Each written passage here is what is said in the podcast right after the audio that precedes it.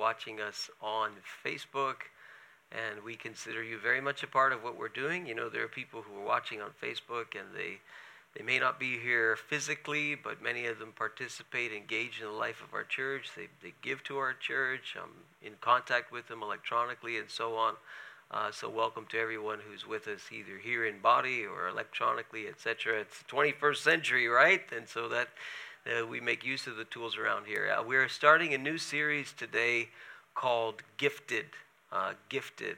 And um, the whole idea of this is that God is in the gifting business. And God has given each one of you gifts. And do you know that? Do you know what those gifts are? Do you know how to use them? Are you using them? Are you aware that God is, is, is so interested in you that He would actually give you gifts to do something with? And so we're going to spend a few weeks on this, on this uh, subject. And there are a few passages of Scripture that we'll work through, and we'll do probably one uh, each week. And they're right on the screen for you Romans 12, 1 Corinthians 12, Ephesians 4, and 1 Peter 10. These are all from the Bible's New Testament and these are the famous gift lists in the New Testament. And so, uh, whenever anybody talks about spiritual gifts, that's always where they go. But I'm going to do it in a little bit of a different way um, over the next few weeks that uh, you'll probably think about things in a bit of a different light uh, as a result. But I'm going to break them down into, into different categories and so on and try and give you uh, more of a wider perspective of why it's so important uh, that you are doing something with the gifts that God has given to you. Uh, first thing that you need to know about these lists that you'll read about in the New Testament uh, these gifts are not exclusive. So sometimes when people think about spiritual gifts, they have all these lists and they have all these boxes and they say, you see, there's these nine gifts and so on, and, and they try and define them and they say this is how they operate, etc., etc., and there's like a little box. Uh, they're not written that way. The way that the gifts are presented to us in the Bible are not in little boxes where we say these are the gifts and there are no others. This isn't the way that they're presented to us, and we shouldn't read it that way. How many of you know the Bible is a book and you need to read it and appreciate it the way that it's written and the way the author intends it? So the, the, these gifts are not meant to be little boxes. Uh, I say this because I have met people over the years and they say, you know, I know that God is using me for whatever, but I don't even know what to call my gifts sometimes. Uh, because I don't necessarily find them in, in a nice word in the New Testament. Uh, and sometimes people have trouble identifying them and they think that they're not gifted at all. Uh, but that isn't true. God gives gifts to every single person who makes a decision to follow Him. And even beyond that, you can see the thumbprint of God in people's lives, regardless of their faith or their belief system. So you can see people who are not Christians, and some of them have no faith in anything whatsoever, and yet you see something on their lives that is is strange, that is an ability, that is uh, it's what it is is it's the thumbprint of God in people's lives. The Bible says that we're created in the image of God. That's irrespective of what a person may choose to believe we're created in the image of God. So sometimes you see the thumbprint on people's lives, regardless of their faith. But for those who profess to be followers of Jesus, that's what these texts are talking about. There are gifts that God gives to his people, and we're going to start a little section of them this morning. Um, I will use a fancy word and call these ministry gifts, but you, if you research this passage, you're going to see people use all kinds of words to try and describe it. But for simplicity, I'll use that word ministry. Okay, this is found in Romans chapter 12 and verses 1 to 8. Let me read it to you because this part is not often read as we consider these things. Therefore, I urge you, brothers when you read the Bible and it says therefore, you need to know what the therefore is there for. So the therefore is there because the writer, Paul, has been teaching the church about the grace of God. In particular, with reference to the Jewish people and to Israel. And he's trying to make the case that because of God's grace, even this large group of people who are not believing in Jesus, one day they will believe in him. As you Gentile people, he's writing to the Roman church, have decided to follow him. And he's making a case for the grace and the mercy of God, the undeserved favor of God. Therefore, I urge you, brothers, in view of God's mercy, to offer your bodies as living sacrifices uh, back then, if you were going to sacrifice anything, it'd be dead. So he's making a play on words and he's saying, as living sacrifices, holy and pleasing to God. This is your spiritual act of worship. Do not conform any longer to the pattern of this world, but be transformed by the renewing of your mind, and then you'll be able to test and approve what God's will is, his good, pleasing, and perfect will. There's a ton of sermon material right there in that passage, right? Amazing. Offer yourselves to God. You'll be able to know the will of God, and you will even be able to test the will of God in your life. For by the grace, there it is again, given me, I say to every one of you, do not think of yourself more highly than you ought. Think of yourself with sober judgment in accordance with the measure of faith. There it is again, something that God has given you. Just put it on pause for a moment. Many times I have seen in church circles people who are very, very talented, very, very gifted people. I mean, you read these lists in the New Testament and you see them all over these lists. You can see they've been used this way, this way, this way, this way. But I've seen some really talented, really gifted people who think of themselves a little more highly than they should. How many of you know that God, He's a little more interested in our character than our abilities and our talents and our giftings? He will give us gifts. He expects them to use us in a certain way. But there's a little warning here. Do not think of yourself more highly than you ought. That's because the gifts that you've been given are not because of you, they're because of God. Just as each of us has one body, how many of you know you have a body today? It may be cold, it may be warm, but you've got a body. Just as each one of you has one body with many members, right? All different parts of your body, and these members do not have the same function, so in Christ, we who are many form one body. I'm looking at one body as I look at the people of this church. This is what Paul's trying to say. And each person who's part of this body has different gifts.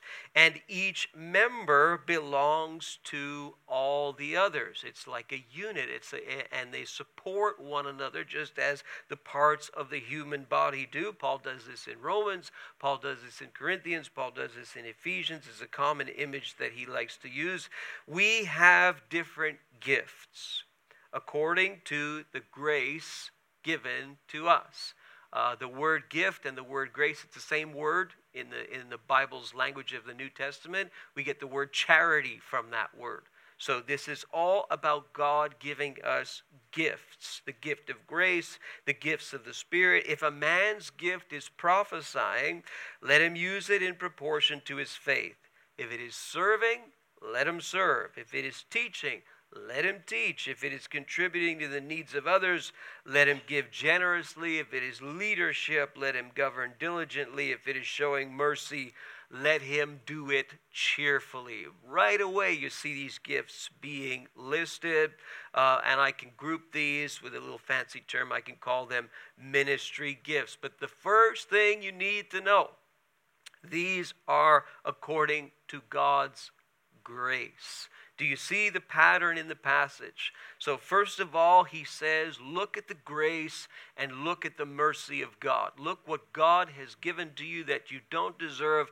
Look what God has withheld from you that you do deserve, and consider that. And in view of that, submit yourselves to God. And then he talks about these gifts that God gives. There's a pattern there. If a person's life is not submitted to God, if a person has not considered the mercy and the grace of God, then the person is not going to experience these kinds of gifts that are listed in this passage. Sure, the thumbprint of God may be on that person's life. Sure, you may see traces of, wow, that makes me think that there must be a God just watching this person's life. We see this all the time. We look at people in the media, we look at people in, in culture culture at large, we say, wow, this person is very gifted or very talented. And sometimes it makes us think of God. But this is different. This is when someone responds to the mercy and the grace of God and submits themselves to God and realizes that God is the giver of all these things. You see these gifts start to, to, to uh, be operational in their life. So there's there's a pattern there, and it's because of the grace of God that you have the gifts of God. Number two, and this is a big one, we should know what our gifts are. We should know. The one thing that has intrigued me in two decades of pastoral ministry and plenty of volunteering before that, the one thing that has intrigued me as I read the Bible is there is not one uh, system, not one prayer that I can find that has been prayed by somebody, not one way, not one description in the entire Bible to tell us this is what your spiritual gift is. This is how you can know what it is. This is how you test and see what it is. And, and I find that amazing that there isn't anything in the Bible to tell us how we can know what our gifts are. The implication is we should know it should be somehow fairly obvious or fairly easy for people to know what the gifts are that God has given to them because there's no time spent in the Bible in, in finding out what they are. We, it's, it's presumed by the writers that we should know. Do you? Most Christians I have found are in a bit of a fog when it comes to identifying their spiritual gifts. Now, nowadays we've tried to make this easier and nowadays you can go you can go on the internet, you can read books and you'll see all these kinds of tools to discern what your spiritual gifts are. There's questionnaires, there's personality profiles, there's all kinds of wonderful tools and resources out there for people to try and figure out okay, what are my spiritual gifts anyway? I read these things in the New Testament. How can I know what I have? There's all kinds of tools that do this, and they're all great. Um, I've taught on spiritual gifts. I've taught a class on that probably 25, 30 times. I've taught on spiritual gifts. Uh, I have discovered that uh, without exception, I have never, ever, ever met a, a Christ follower with less than three spiritual gifts. Never. Most of you in this room have about five spiritual gifts. In the list that we just met uh, or just read, most of you have uh, at least two of these. I can tell just by experience. Um, and, and most Christians don't believe that. They say, well, I'm not gifted at all. I'm not gifted at all. And then when they learn and they learn how to figure this out, they realize, oh, yes, God, it, we can't fault God. God gives us plenty of spiritual gifts, each one of you without exception, minimum three. I've never met a Christian with less than three spiritual gifts. How many of you know God is a good gift giver? Is very quiet. How many of you know God is a good gift giver? He knows how to give gifts and he gives them, he gives them at liberty uh, to his people, to his church. We should know what they are. You say, but I don't. Okay, you can do those tools, you can do those surveys. Go online, look up spiritual gifts survey you will find 20 different questionnaires. When I when I did training uh, in order to plant this church, I did so many spiritual gift surveys.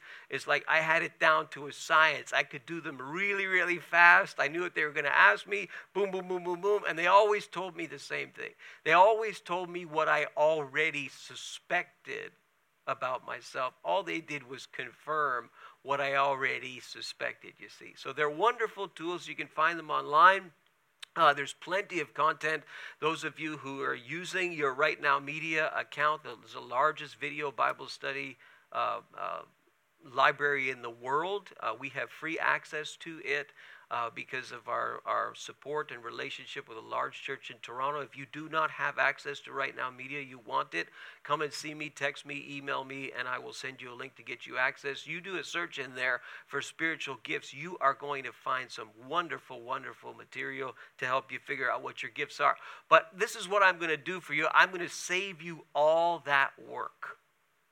I'm going to tell you four ways, really basic, simple stuff, so that you can know what your spiritual gifts are. Are you ready? Four things, really, really easy. Okay? Number one, it's going to sound really easy. Get involved. Do something. Do something in your church. Do something in your community. Do something in your neighborhood. Do something in your kids' high school, elementary school. Do something, get involved in life. Do coach a basketball team, coach a hockey team, go and do something and get involved. When I first be, became a Christian, whatever it is, 30 years ago, uh, and people asked me to do anything in my church, I said yes to everything. There was no ifs, ands, or buts about it. You need something done? Sure. You need something done? Sure. Half the stuff I didn't know what to do, didn't matter, still did it anyway. We need you to sweep the floor? Sure. We need you to clean the bathroom? Sure. We need you to press this button on this machine? Sure. We need you to say this? We need you to, sure, sure, sure. Yes, yes, yes. After a while, you learn not to say yes all the time. otherwise, otherwise you'll end up a pastor like me, right? But eh, but you know you learn that saying yes all the time may not always be the right the right thing. So you learn to pick and choose, and you say, well, this is really I really feel like this is what my thing is, and and so on. But you'll never figure it out unless you do something. Like Christianity is not a spectator sport being part of a church it's your i know we meet in a movie theater but this is not a movie. Like this is life. You, you, you don't come here to uh, or you're not part of a church so that you sit in a in a comfortable seat and that's all you do okay? You you have something that god has put into your life that he wants you to do. Get involved. Uh, most of you if you have not been asked to do something by me or by my wife Janet, you will be. So just watch out because we're coming for you. Okay? This is still a baby church, right? This is a 36 month old church, and we're always looking for people to do things, to do new things. I'll give you some, some opportunities in just a few moments as we look at the little gift list together. But get involved, do something because that's the only way you're going to find out what your gifts are. Even if you know what your gifts are, if you're not doing anything, you've kept those gifts in a little box, in a little wrapper. Number two, you will enjoy God's gifts. So if God has given you a particular gift in something, let's say serving or whatever, teaching or encouraging, as per this little list that we read, you will like it. So a lot of people think, well, if God has given me a gift, I'm not going to like it. It's going to be, I'll be doing God's work, but it's going to be a drudgery. Okay, don't flatter yourself. If you have been gifted by God, you will enjoy using God's gift. God is a good gift giver. He's a really, really brilliant, smart, wise gift giver. Have you ever gotten a gift for your birthday or for Christmas or something you didn't like that gift? Put your hand up. Oh, I mean, some of you have the gift of lying.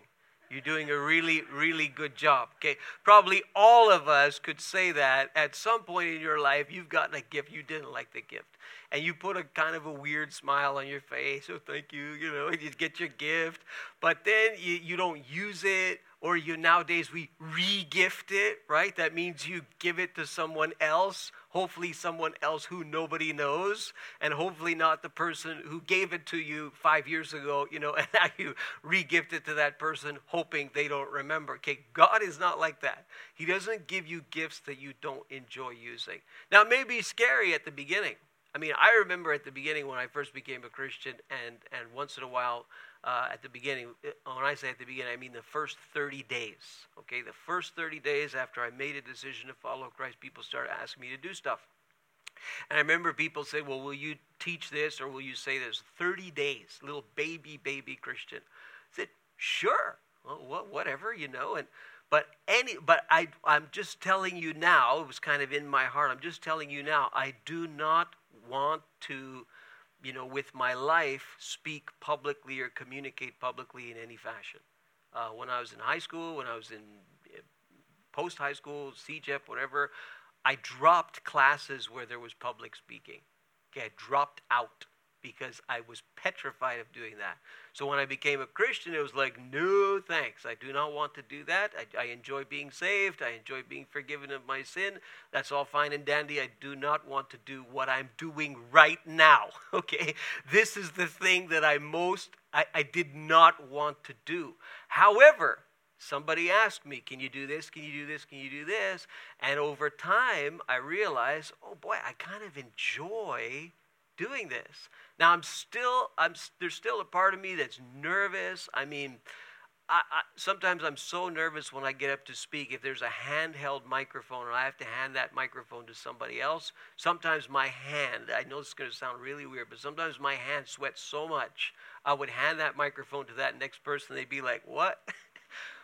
Who, okay, you say that's so weird. I'm just telling you, when you when you start using the gifts that God has given to you, you will enjoy it. There will be a sense of of purpose, a sense of thrill uh, that that you will find is sustained as you use the gifts that God has given you. Doesn't mean it's not going to be. Uh, doesn't mean it's going to be easy all the time. Doesn't mean it's going to be uh, it will be difficult sometimes. It doesn't mean you'll always be happy doing it, but you will have a sense of joy as you use the gifts that God has given to you. And that's a lot deeper than happiness. Number three, when you know, when you want to know if it's a gift that's from God, others are going to benefit. The gifts that God gives, He doesn't give just for you to enjoy, He gives for the whole body of Christ and even the broader world, the unbelieving world, to benefit from. So, again, in my own personal experience, not trying to sound self serving, but people would ask me, Can you go and you teach this? Can you run this group? Can you do this Bible study? Okay, okay, I'll do that, I'll do that, I'll do that. Started to learn how to do that. And then all of a sudden, people, people would come up to me out of the blue and say, Wow, that really helped me. And I'd say, Oh, what? it didn't sound very good to me. And they'd be like, no, no, that really helped me, you know. And I'd have people coming up to me and saying all these things, and I'd be like, oh, brother, don't tell me that this is going to be a public speaking kind of deal. Like, I really don't want that. But that's the way that it ended up for me. But what I noticed was other people benefited. So it wasn't me just blowing smoke, so to speak. It was there are other people who are impacted and other people who benefit because of the gifts of God.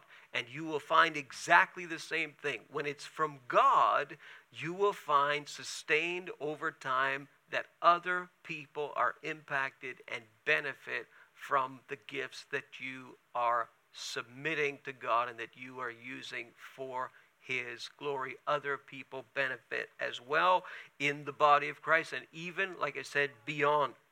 Uh, there are people that I'm thinking of now who are fantastic writers. Uh, who are uh, teachers and uh, evangelists, and the broader unbelieving world is benefiting from their work, not just uh, the body of Christ. So get involved. You'll enjoy it when it's a gift from God. You will find a, a a sense of sustained joy in using that gift. You will, you will find others are benefiting from it in a sustained way. By the way, you're not gifted in everything. And sometimes in life, you just do things and you do them and you're not gifted in them at all. You just do them. I can tell you in pastoral ministry, that's like 50% of pastoral ministry. You're doing things that you're not gifted in at all. but you do them because they have to get done and sometimes in, in church life, you're volunteering, you're serving in whatever area or something, you may not be gifted in that area, but you do it anyway because it has to get done. Hopefully, somewhere along the line, you get to you get to do something in the area where you're gifted. But there's many things in life that you do, and you're not necessarily gifted in it. You just have to do it. When it's from God, when it's a gift from God, however, you will find you will enjoy it in a sustained way. Other people will benefit from it in a sustained way. And finally, you will sense the presence of God when you use that gift. That is the only way that I can explain it. You will have a sense that God is doing the activity through you. It's not just you who's doing it. You have a sense that that that that, God Himself is working through you and using you. Uh, I can remember a number of times, um, I'll elaborate on this next week when we talk about the manifestational gifts, I call them. Uh, but I can remember a number of times where it was finished, you know, the church thing was over or whatever. I got back home. I could not get the, the moment out of my mind. It replayed like a tape in my mind over and over and over again. It was like I could sense the very presence of God in that particular moment, whatever I was doing. And it was like, wow, I can, I can really feel God working through me. When you have that sense, and it's a sustained sense, you know that that is a gift of God. And as I said, these lists are not intended to be these little boxes. There are people in the in the broader Christian world that are doing things, they're using gifts that God has given to them, but in a in a non-traditional fashion, in an out-of-the-box fashion. It makes an enormous impact in people's lives. So I want to uh, to, to show you that and illustrate that with a little clip uh, from an old, old movie. Some of you have heard of this movie, probably still. It's called Chariots of Fire. Any of you ever heard of that movie? Okay, some of you, some young people, you never heard of that. This is one of the absolute best Hollywood movies ever, ever made about the Christian faith. Pro- the, probably the only one that may be better is an old 50s movie called Ben Hur. But this movie, Chariots of Fire, is if you have not seen this movie, I challenge you to see it. It's a Hollywood movie, won Best Picture back in the early 80s. It tells the story of an Olympic runner by the name of Eric uh, Liddell, a Scotsman who won the 400 meter dash in the year 1924 in the Olympics in uh, Paris. And this, the, the film is about his faith. And he famously uh, declined to run the 100 meter dash, his, his best event, because it took place on a Sunday. And instead, he ran the 400 and won the gold medal in Paris in 1924 as a result. And you should watch this movie as homework. This is one of the absolute best movies about Christianity that Hollywood has ever made. It's very direct, it's very preachy, it's very, very blunt, and people went to see it in droves in the early 80s, so much so that it won Best Picture. If you roll that clip from uh, Chariots of Fire.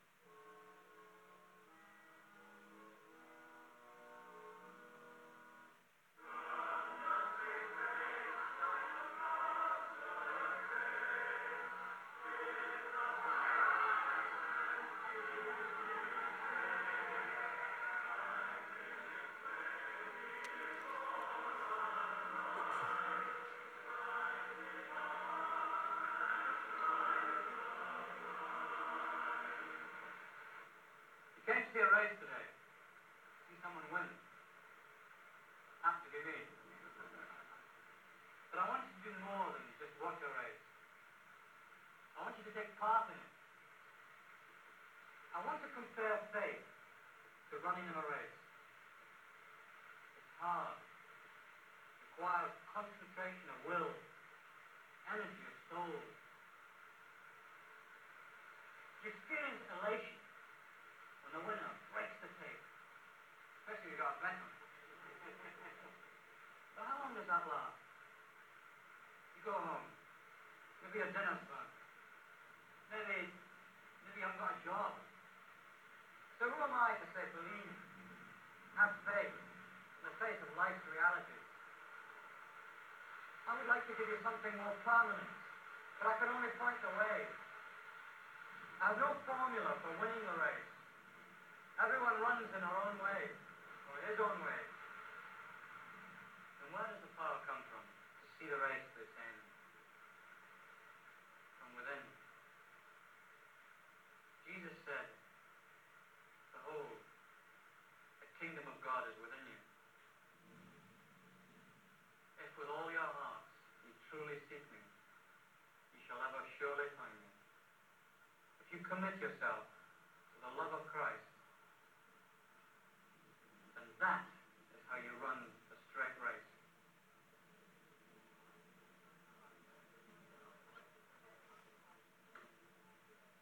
Cheers. Thanks for coming. Wow, pretty direct, huh?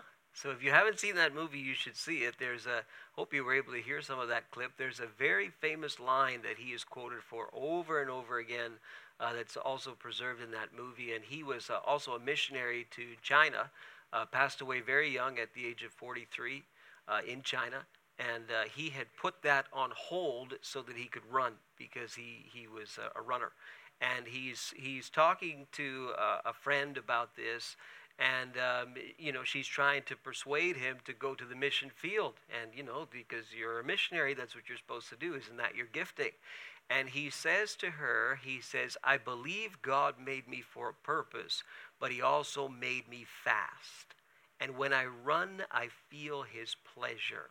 You see when you use the gifts of god you will have you will resonate with that you will resonate with the, that quote of sensing the pleasure of God, His presence, even as you use your gifts. Okay, so, uh, and he was running, and his testimony is so powerful because of the conviction, the personal conviction that he had I will not run on the Sunday. And people were shocked at that. And then he entered in the 400 and actually won the 400 and won the gold in Paris in 1924. Uh, anyway, so uh, I digress, but go and see the movie, rent it, whatever. Um, finally, the gifts are diverse. Your gift over here is not your gift over here. They're diverse. They're very diverse. They're as diverse as you are in this room. They're as diverse as the, your backgrounds, your nation, the nations that you come from. God loves diversity. He does not create little robots. He does not a little cookie cutter. Don't go, don't go, don't go. Christian number one, Christian number two, Christian number three, and they all look the same, and they all talk the same, and they all dress the same, and they're all the same color, and all have the same haircut. Uh, that's not what God does. Okay, you'll see that in cults, for example, but you will not see that in the body of Christ. You will see a tremendous, tremendous diversity. And if you look at this list, we just look at it really, really quickly as we finish. We'll elaborate. Uh, again next week. We'll continue it. But you have several gifts that are listed here in rapid fire succession, okay? So you have the gift of prophecy. Everybody wants to predict the future. Uh, that's probably not what this use of the word means. It's talking about when someone speaks on behalf of God. Someone declares the heart, the will of God, and it's in a, in a very direct, very um, uh, black and white sense. Uh, one could say that the whole Bible is prophecy because it is the word of God to humanity. When someone proclaims this is what God says, uh, this in a way is prophecy. That's probably how the word is being used in this particular list. Uh, an example would be John the Baptist. John the Baptist, Jesus talks about him, the prophet. He doesn't really predict, predict the future, though, right? But he has a particular ministry where he declares to people the Messiah is here. You better get ready because he is now on the scene and he's he's declaring something that God has already done. The gift of service, which is the most common gift that I've seen in church circles everywhere, that is the most common one. And this is when people are willing to pick up a towel.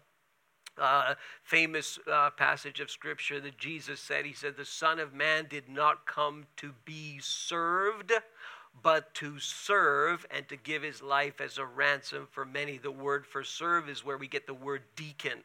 It's this idea of serving, of doing something, of moving something from A to B, of doing something behind the scenes. It's the most common gift that I've ever seen in, in any church. It's always the most common, the gift of service.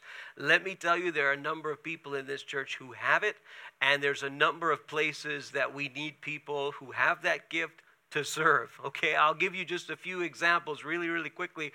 Whet your appetite, all right? You know, when you walk into the building, guess what? We need people to greet people when they walk into the building, especially when you have visitors who are there for the very first time. They come in, where do I go? Well, it's nice when you have someone with a gift of service who's at the front door who can invite somebody in and show them where to go. It's nice when people come to the to the the, the entrance of the theater. Hey, there's coffee and tea there. Wow, somebody with the gift of service could man that little coffee and tea station and make sure it looks nice all the time. Make sure that there's always coffee in there, that there's always hot water in there, that there's Earl Grey tea there, which Pastor Joe likes. So they make sure that, I'm just kidding, but someone with a gift of service can handle that little coffee station, makes a huge difference. Wow, someone with a gift of service can put the little cards in the, in the, little, the little cup holders. You know what a difference that makes? Someone with a gift of service can run the little square machine. Someone with a gift of service can run the kids' check in computer. Someone with a gift of service can run the Mevo camera that the Facebook people are working on or the sound or the video or the lights. That's all service stuff. Someone with the gift of service could help us set up this room and the equipment and the gear. Someone with the gift of service could help us set up the two kids' rooms that we have to come in week after week and set them up. The same, same two, three people all the time. Wow, it'd be nice if people with the gift of service would do that. You say, Do I have to preach? Do I have to teach? No. you just have to be on time. you just have to show up and move something from A to B. You just have to commit to serving. You know what a powerful thing that is when you have committed people who you can depend on week after week after week, who they use that gift of service. Say, Pastor, I will, I will mind that coffee station. You don't have to worry about it. It's going to look beautiful. Oh man, you know what a you know what a great, great ministry that is? You say, yeah, but is, is that preaching and teaching? Isn't that more important to preach and teach? No.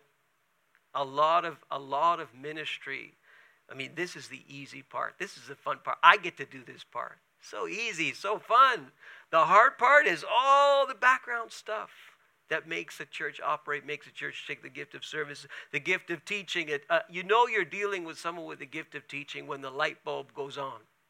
When you hear them, you read them, you watch them, and ding, the light goes on, and something is illuminated in the scripture because of that person. You say, Oh, now I get it. You know you're dealing with someone with the gift of encouragement. When you talk to that person, you rub shoulders with that person, and you just feel a little lighter. Uh, there's one particular person in here that, well, many who have that gift in here, but one in particular I'm thinking of. And whenever I run into this person, man, I just feel so encouraged. I just want to be around this person all the time because she just breathes encouragement. She just breathes it, you know? And you hang around with her, and man, I just feel so encouraged. Can I sort of eh, be around you more often? That's, that's the gift of encouragement. Contributing to the needs of others. There are people in the body of Christ, and they love to give. They give ridiculous amounts of money, I will say it. They give ridiculous amounts. They don't want anybody to know, and they give ridiculous amounts because they get excited by giving. They just they just, it, it, excites them. It excites them to see what people do when they give generously. I know a person, and uh, she's in another church. She has the gift of giving. And when she gives, she gives massive amounts of money, sometimes to individuals, sometimes to her church. And I'm telling you, the impact that this person has had on hundreds and perhaps thousands of people's lives because of her gift of giving, I don't even think you could count it. When people have the gift of leadership, you know because they're the ones they take the fall you know they're they say we're going to do it this way this is how we're going to do it and they're they're in it and it, it, the buck stops with them. And you see they make decisions and they make decisions that more times than not. They're wise decisions. Say wow that's the leader. There's leadership there. When people have the gift of mercy they're able to to uh, uh, do something to somebody who's marginalized, who's pushed off to the side, and they show mercy to that person. They show compassion to that person when others won't. I've known people like this uh, over the years, and they're able to, to comfort hurting people that everybody ignored. They're able to see it. They're able to see that person who is hurting, and they're able to offer them comfort, sometimes in very, very practical ways, and nobody saw it but them. That's because they have the gift of mercy. They are merciful people god has god has given them that gift. That's just a sampling okay of the way that god gifts people. But you know that they are gifts of god when you get involved when you enjoy what you're doing for god when you see that others are impacted and when you sense his very pleasure his very passion as you do what you do for the Lord. So that's just the introduction, okay? We're going to handle this over the next few weeks. Next week, I'm going to talk about the manifestational gifts. These are the ones that everybody's fascinated with prophecy, healing, speaking in tongues, discernment of spirits, miracles, faith, all of these things. You're going to learn them next week, uh, perhaps in a way that you haven't seen it before, uh, but we will keep going in this um, in this series called uh, Gifted. All right.